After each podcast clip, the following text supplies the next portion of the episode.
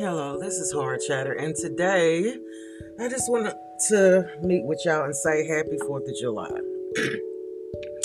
thank you to the veterans who fought for this country, and thank you to everybody who is still fighting for this country, who wants the best for this country, who's a real true, you know, rogue American.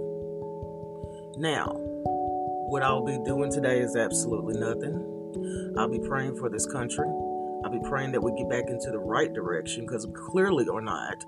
I'll be praying for the mass shootings that took place this year so far. Even though the year isn't over with, we still have mass shootings. And why?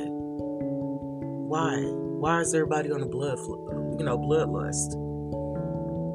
You know, it just to me seems like when you think about celebrating fireworks, hell, haven't we as a country been partying all year? The need to party right now is not a really a need to party.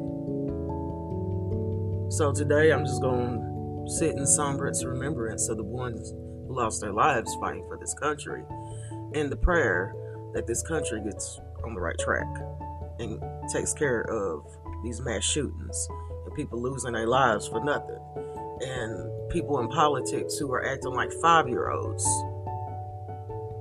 Okay?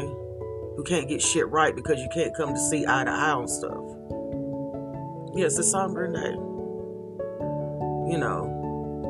Or the Indians and the the Italians who built this country, you know, yeah, happy fourth to them.